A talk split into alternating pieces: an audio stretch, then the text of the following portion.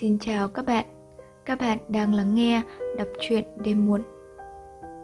Và trong tối ngày hôm nay, chúng ta sẽ cùng đến với một tác phẩm của nhà văn Nam Cao. Quái dị. Năm ấy mất mùa, lúa làng xấu lắm. Chúng tôi gặt ruộng nhà xong mới đi gặt thuê được 10 người, vài ba buổi mà lúa làng đã vãn. Chúng tôi bàn nhau ra đồng gặt. Bọn chúng tôi có 4 người, trong số ấy có ông Nhiêu Tiêm đã đi gặt xa nhiều lắm, chẳng một xó nào mà ông không biết. Ông đã từng gặt ở những nơi lúa phải mò, ăn cơm phải đứng dưới ruộng, nước lên đến thắt lưng, mâm cơm đặt trên 4 cái cọc cắm ngay giữa ruộng. Trên thì nắng đốt đầu, dưới nước nóng đến làm da phải bỏng. Người thợ gặt buông cái hái ra, một cái là vừa lấy đũa, bụng thì đói mà cơm với thịt kho cũng không sao nuốt được. Chỉ uống không biết chán. Được cái công cao lắm. Cũng có nơi công đã chẳng lấy gì làm cao mà ăn uống lại kham khổ quá. Canh diều đã không có thì thôi, đến tương mắm cũng không có nốt. Cơm toàn một thứ gạo cuống rơm đã bốc hơi, hạng mình thì chưa đặt vào đầu lưỡi, vị đắng đã bắt nhăn mặt vào.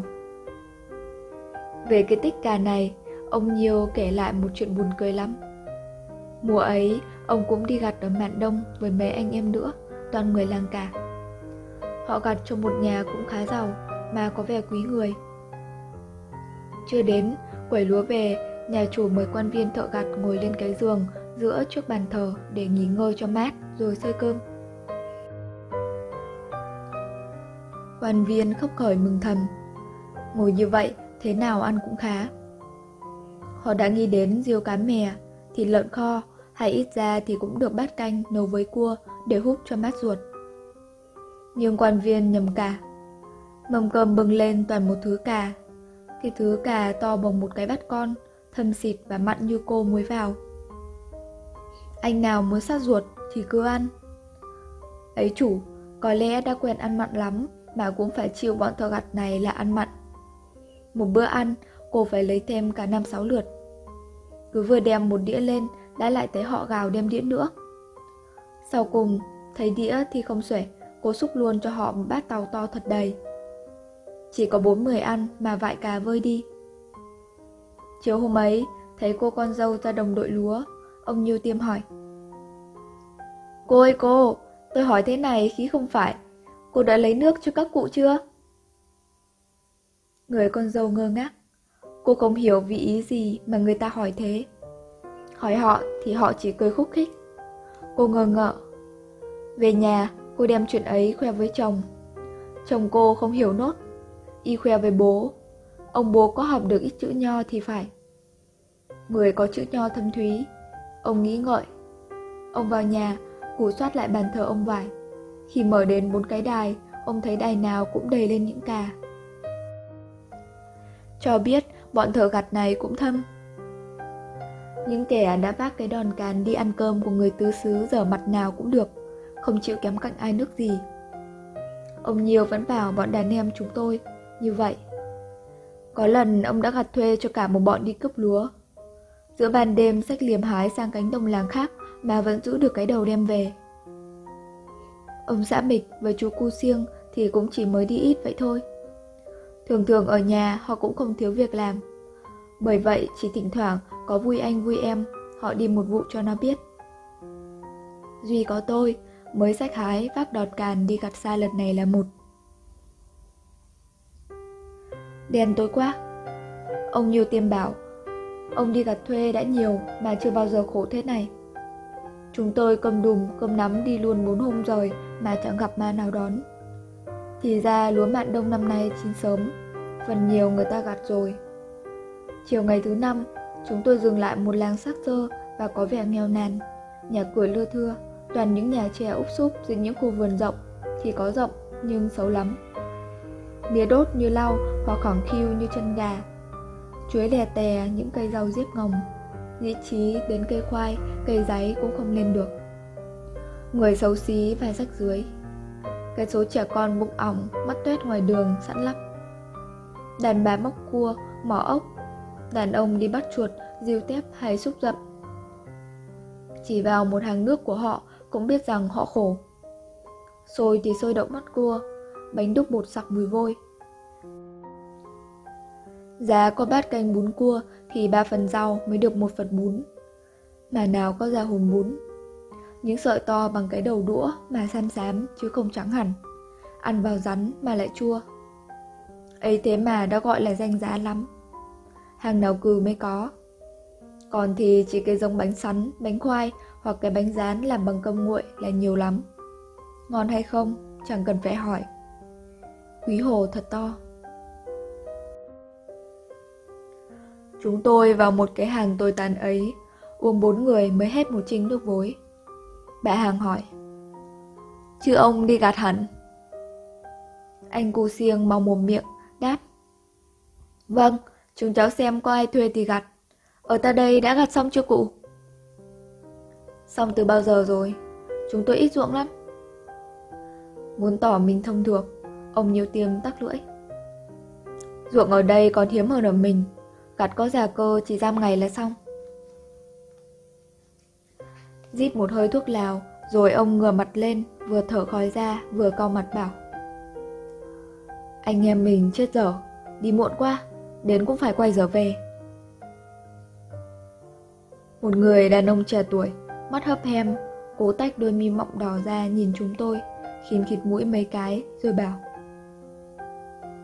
"Tôi bảo nhé, chỗ này thì còn nhiều lúa chưa gặt lắm, các ông còn dám đến thì tôi mách." Ông Nhiêu Tiêm cười khẩy: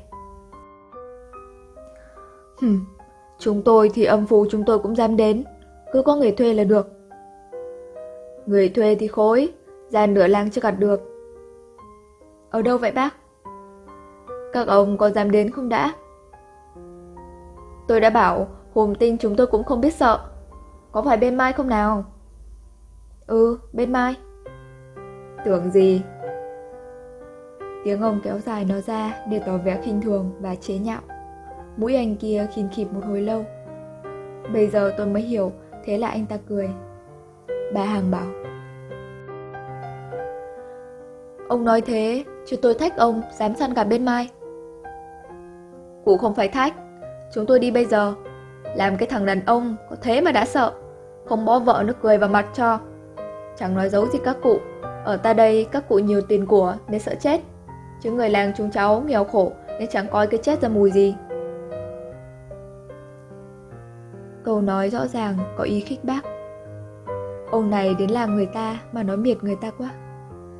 Bà hàng sa mặt xuống, bà chả miếng: "Thì đây, không sợ thì cứ sang mà gặt. Người ta đang cần thợ gặt, chỉ sợ là được chôn vệ đường." Ông Nhiêu Tiêm cũng cáu: "Cho ngay rằng chôn vệ đường, anh em mình cứ đi." Bà hàng không thèm nói nữa, bà chỉ bĩu cái môi ra một chút và cái mặt bà vác lên. Ghét cái tính hay cá khịa của ông Nhiêu Tiêm, chúng tôi chẳng ai nói nửa lời. Tôi rất bực mình, sao ông ấy cứ muốn gây ác cảm với thiên hạ làm gì vậy? Ông vác đòn gàn đi trước, ba chúng tôi cúi gầm mặt theo. Ông hiểu, chúng tôi gắt với ông chăng? Ông vừa đi vừa lầm bầm: "Mẹ kiếp, dọa thế ông cũng không sợ, lòe thằng nào chứ lòe thế nào được ông?" Tôi hỏi: "Ở cái làng ấy có gì mà chúng nó bảo ta không dám đến?" Ông cười nhạt: "À, cái làng nó chỉ có đầu, có đuôi mà không có khúc giữa." "Thế là cái gì?" Thấy tôi ngơ ngạch, ông Nhiêu Tiêm cười khanh khách. Chú Cô Siêng cắt nghĩa: "Chuyện Vương Trèo bảo, đầu trộm đuôi cướp, khúc giữa làm gì có." Đến lượt tôi cười vút đuôi, nhưng cười xong tôi bảo: "Thế thì bố ai dám gặt cho chúng nó, gặt xong công chúng nó không trả, chúng nó lại cho một nhát dao thì được theo ông bà."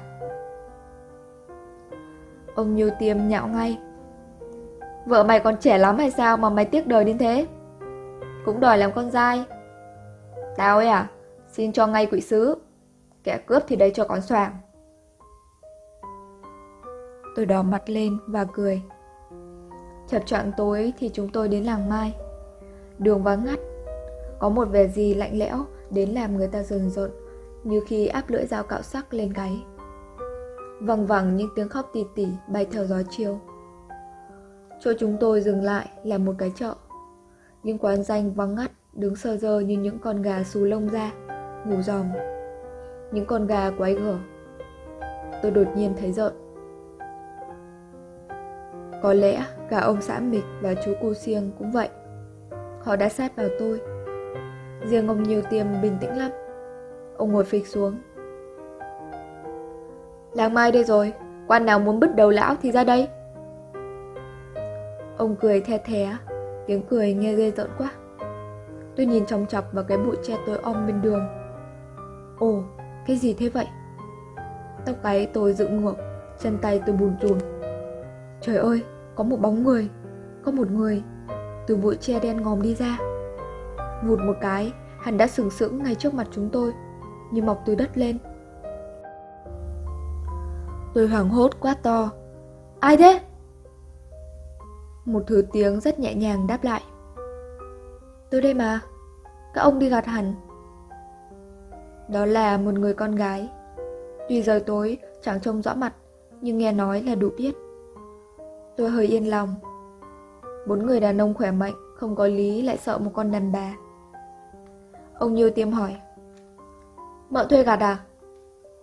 Vâng, các ông chưa gạt cho ai thì về nhà cháu nghỉ, rồi sáng mai gạt dùm cho cháu. Được, nhưng mợ cho chúng tôi thế nào? Người đàn bà ngần ngừ một chút rồi bảo: Các ông đã gạt ở các nơi thì các ông biết đấy.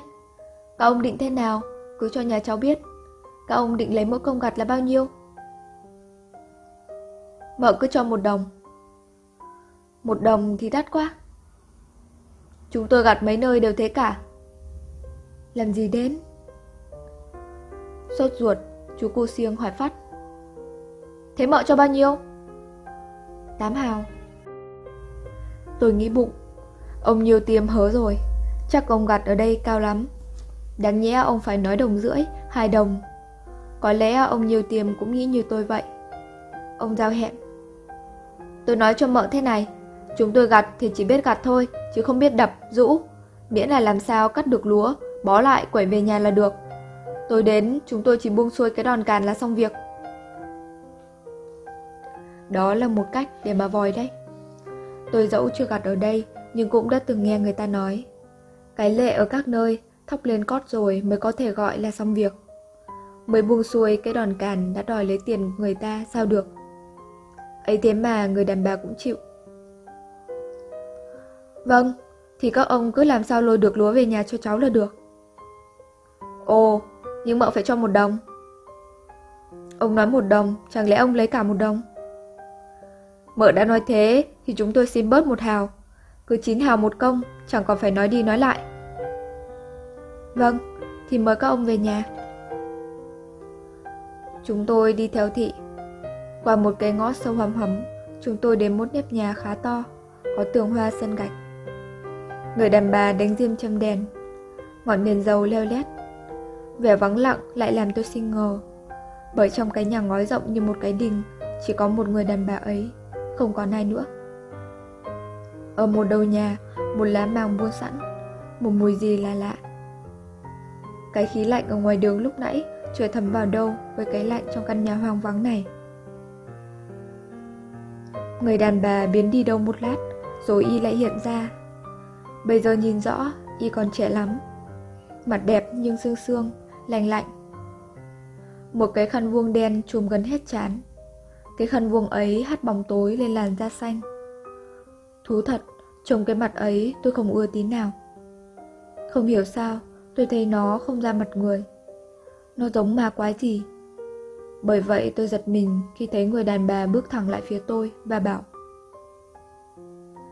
Bác còn trẻ nhất, chịu khó ra ngoài này tôi mượn. Tôi lưỡng lự. Ông Tiêm dục: Kìa, ra đi. Tôi bước theo y mà chống ngực đập thình thịch. Y đưa tôi ra đầu trái. Cạnh đấy là một cái ao, nước đen ngòm ngòm. Y biến vào một cái nhà lá tối như hũ nút. Tôi đứng đợi ở ngoài, không dám vào, bỗng y lại chui ra, tay cầm một vật gì. Nhờ có ánh ngọn đèn con để ở đầu trái, tôi nhận ra một con dao nhọn, thử dao chọc tiết lợn. Tôi không động đậy, nhưng trong lòng bối rối. Y bình tĩnh bảo: "Bác cắt tiết dùm tôi con gà." Tôi hoàn hồn, nhưng cắt tiết gà để làm cơm thợ gặt. Sự này cũng lạ. Bàn tay tôi nắm con dao cứa trên cái cổ con gà, run rẩy. Con gà hé một mắt ra, trừng trừng nhìn tôi. Người thiếu phụ cầm chân gà, chúm đôi môi ra một cách sầu thảm lắm. "Ơ, sao lại thế?" Tôi vụt nghĩ đến những chuyện yêu tình làm thịt con, và tôi sinh bàng hoàng. Cái cổ gà giãy trong tay tôi như một khúc rắn. Tôi kinh sợ, rụt ngay tay lại. Người thiếu phụ mở to đôi mắt trắng dã nhìn tôi, rồi bảo: "Thôi được rồi, bác về nhà mà nghỉ." Tôi nhẹ lưng cả người. Về đến nhà, tôi muốn kể những điều mắt thấy về ba người nọ, nhưng sợ họ cười lại thôi. Chừng 1 giờ sau, người đàn bà bưng về một mâm cơm mông đồng tử tế, thứ ăn toàn gà luộc, lại còn có cả chai rượu. "Mời các ông xây rượu rồi ăn cơm, xong đâu đấy nhà cháu còn nhớ các ông việc này." Ông xã Mịch và chú Cô Siêng nhìn nhau ra ý hỏi: "Sao ở đây người ta lại quý thợ đến thế?" Tôi thì tuy không phải ngạc nhiên, nhưng vẫn còn thắc mắc. Duy có ông Nhiêu Tiêm thấy rượu thì mừng ra mặt, nhỏ ngay dậy bảo: "Mợ đã cho, anh em ta đi uống rượu." Trong khi chúng tôi ăn uống, người đàn bà tháo tất cả những cánh cửa nhà hạ xuống. Lại một sự kỳ dị nữa. Y tháo hết cánh cửa ra làm gì? Ăn uống xong, ông Nhiêu Tiêm mặt đỏ gay, gọi chủ nhà bảo: "Bây giờ chúng tôi no say cả rồi, mợ định bảo chúng tôi làm gì thì bảo đi." Tôi hồi hộp. Người tiểu phụ đứng trong nhà nói với ra: "Mời các ông vào trong này." Ông Nhiêu Tiêm đứng dậy, gật chúng tôi, cùng vào. Tôi gần chết khiếp, bởi lá màn đã vén lên, trên bộ ghế tựa nằm duỗi ra 3 cái xác, một đàn bà và 2 cái đàn ông. Chân tay xám như do, má hõm, lỗ mắt sâu hoắm vào. Ông xã Mịch rú lên: "Trời ơi, sao thế này?" Và cả 4 chúng tôi, người nọ bám vào người kia. Người đàn bà vội sụp ngay xuống, lại chúng tôi và rưng rức khóc. "Đây là bố chồng tôi, mẹ chồng tôi, với chồng tôi. Chẳng may rồi bắt tội chết cả, không ai dám chôn. Tôi đàn bà con gái lại có một mình. Các ông đã đến đây thì các ông xin phúc mà làm dùm cho. Tiện cánh cửa đây, các ông ghép qua loa vào làm áo quan.